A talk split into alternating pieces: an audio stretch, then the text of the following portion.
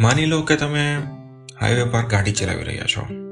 હાઈવેની બંને સાઈડ ખેતર છે ને ખેતરમાં કાળી અને સફેદ ગાય પોતાની દિવસની આળસ મટાવી રહી છે. કોઈ મોટી વાત નથી, હે ને?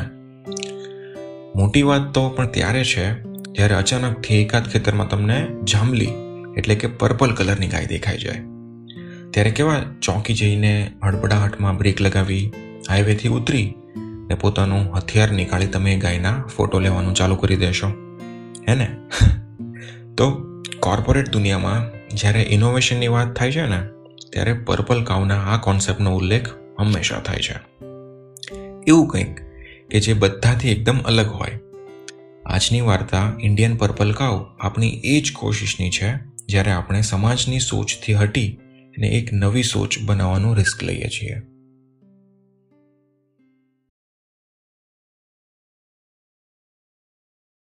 શું મંત્રીજી? પગારની જેમ આ આઈડિયા પણ તમે અંડર ધ ટેબલ લઈને આવ્યા હતા કે શું? હ.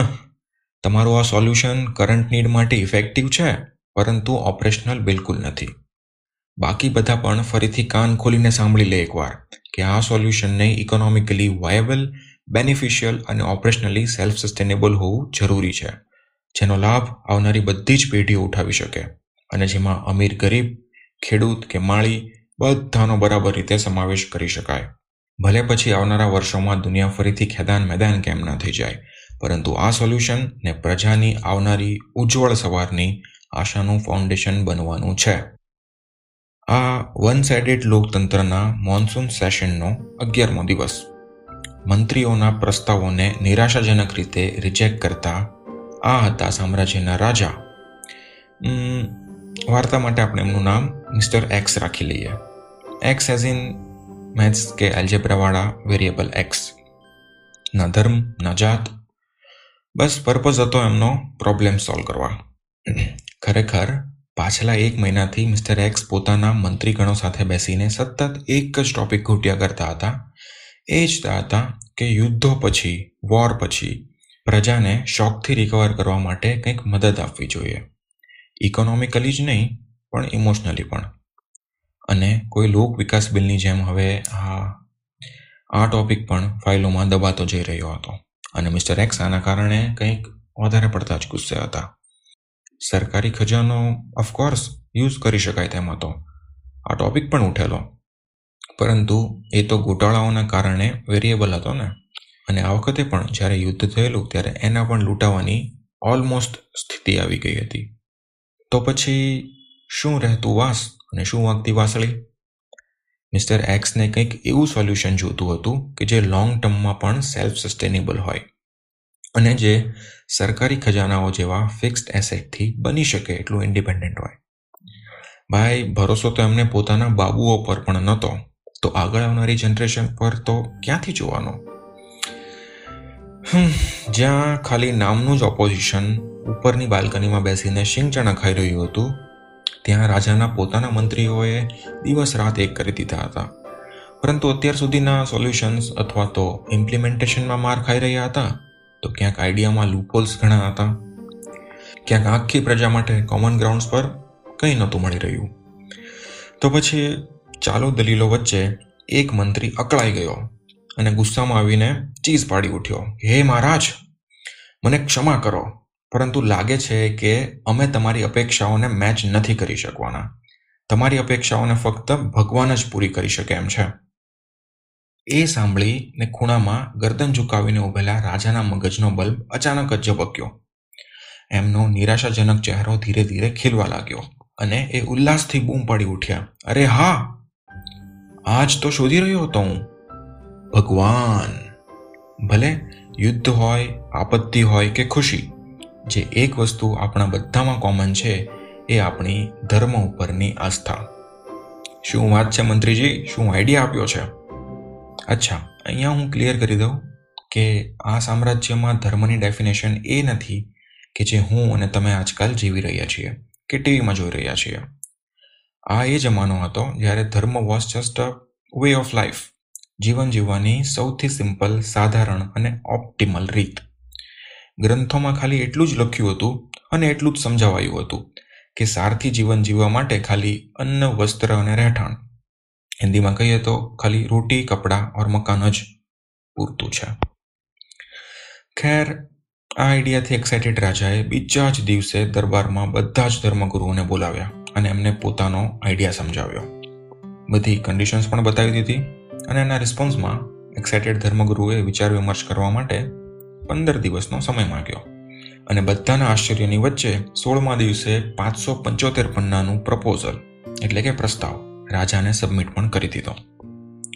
પંક્ચ્યુઆલિટીથી ખુશ થયેલા રાજાએ પછી બીજા જ દિવસે દરેક પન્નાના એક એક શબ્દને નિરખીને રિવ્યૂ કરવાનું ચાલુ કરી દીધું. કેટલાય સેક્શન્સમાં વહેંચાયેલું આ પ્રપોઝલ ઇકોનોમીના મલ્ટિપલ ટચ પોઈન્ટ્સને બરાબર કવર કરી રહ્યું હતું.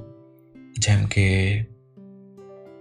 વન એમાં કોર કોન્સેપ્ટ લખેલો હતો કે શરૂઆતમાં બચેલા સરકારી ખજાનામાંથી કે થોડા અલોટેડ સરકારી ખજાનામાંથી ધર્મને પૂજવાના સ્થાન બનાવવામાં આવશે.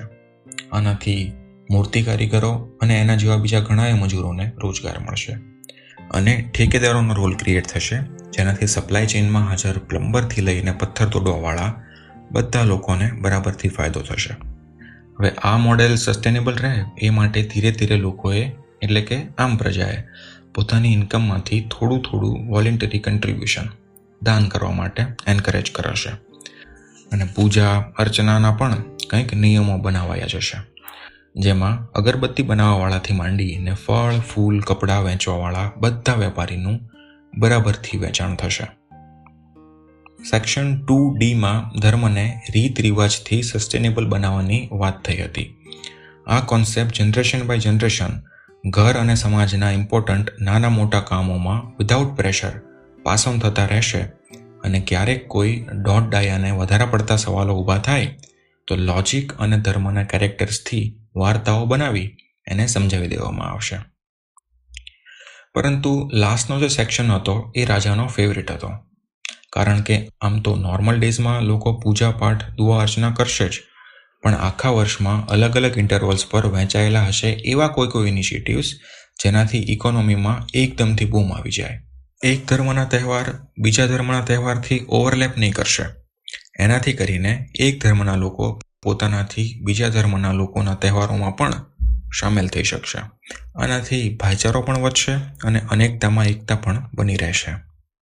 હવે આ પૂરા પ્રપોઝલથી ઇમ્પ્રેસ થયેલા રાજાએ બે વર્ષના પાયલોટ પ્લાનને લીલી ઝંડી બતાવી દીધી અને એની સચોટ કેલ્ક્યુલેશન્સ અને એક્સપેક્ટેશન્સ પ્રમાણે ત્રીજા વર્ષથી જ સક્સેસફુલ રિઝલ્ટ્સ પણ મળ્યા. ઓવરઓલ ઇકોનોમિક એક્ટિવિટી પણ વધી ગઈ અને લોકોનો મૂડ પણ ખુશ રહેવા લાગ્યો. પછી શું? કોઈ કોઈ રેન્કરના અસાઇનમેન્ટ્સની જેમ આ મોડેલની પણ ધડાધડ કોપી થવા લાગી. આજુબાજુના સામ્રાજ્યએ પણ આને પોતાના સરકારી ખજાના ભરવાના મોડેલ તરીકે બહુ યુઝફુલ જોયું. આ કોમન ફાઉન્ડેશનમાં બધાએ પોતપોતાના ફાયદાના હિસાબથી ફેરબદલીઓ કરી નાખી અને આને એક્ઝિક્યુટ કરી દીધું. અરે ભાઈ, જ્યાં ઝાડ ઓછા હતા, ત્યાં મંદિર મસ્જિદ જે હતા, એ પથ્થરના બની ગયા. અને જ્યાં કોઈ, કોઈના બાપને જેટલું સારી રીતે ઓળખતું, ત્યાં વીઆઈપી દર્શનના નામ પર દર્શન એટલી જલ્દી થવા લાગ્યા. એક એવો આઈડિયા હતો આ કે જેણે બધાની દુનિયા બદલી નાખી હતી. અને પછી પછી કોઈ સક્સેસફુલ પણ અંદરથી સ્ટ્રગલ કરતા ઓન્ટરપ્રનરની જેમ આપણા રાજાને મિસ્ટર એક્સને એ ટાઈમની સૌથી પ્રતિષ્ઠિત યુનિવર્સિટી નાલંદા યુનિવર્સિટીમાંથી ગેસ્ટ લેક્ચર દેવા માટેનું ઇન્વિટેશન આવ્યું. ત્યાં સ્ટેજ પર ઊભા રહીને સ્ટુડન્ટ્સને લેક્ચર આપતી વખતે રાજા જરાક ભાવુક થઈ ગયા. એમણે કીધું કે મેં જ્યારે આની શરૂઆત કરી હતી, ત્યારે મારું ધ્યાન ખાલી પ્રજાની ભલાઈ પર હતું. મેં નહીં વિચારેલું કે આ એ ચરણ લઈ લેશે જે આજે દેખાઈ રહ્યું છે. અને મેં તો ક્યારેય નહીં વિચારેલું કે નંદુ, નીચે ઉતર ત્યાંથી. ક્યારનો સ્ટેજ પર બેઠો છે? હે? આ નંદુ ક્યાંથી આવ્યો? ઓહ વિમલા માસીની નંદુને પડાતી બૂમોથી હું પોતાની કાલ્પનિક અને ખયાલી પુલાવોની દુનિયામાંથી બહાર આવ્યો. પાછો પોતાની બાલ્કનીમાં બેઠો, જ્યાંથી હું ક્યારનો નીચે સોસાયટીમાં ચાલી રહેલી ગણપતિની તૈયારીઓને જોઈ રહ્યો હતો. હમ, તહેવાર છે. કોઈનો પણ હોય, એનાથી માહોલ કંઈક અલગ જ ખીલી ઉઠે છે. બધા શેરી ફળિયાઓમાં એક અલગ પ્રકારની રોનક હોય છે.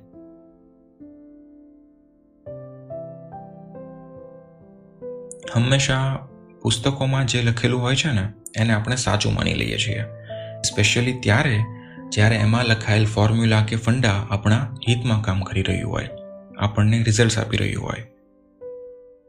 પણ વાસ્તવમાં શું ખરેખર કોઈને ખબર છે ખરી? કે સત્ય શું છે? આ શબ્દોની પાછળ કોઈનો કંઈ બીજો અર્થ તો નથી?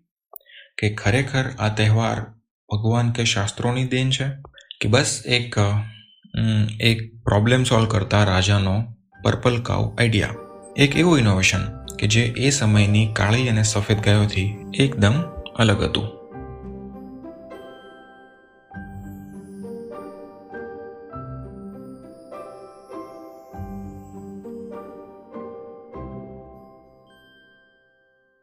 You were listening to Sahaj, and this was episode 2 of Jadui Chashma. I hope you liked it. And if you did, please share this with your friends to help us grow bigger. I'll see you in episode 3. Till then, hasta raho, khush raho. Goodbye.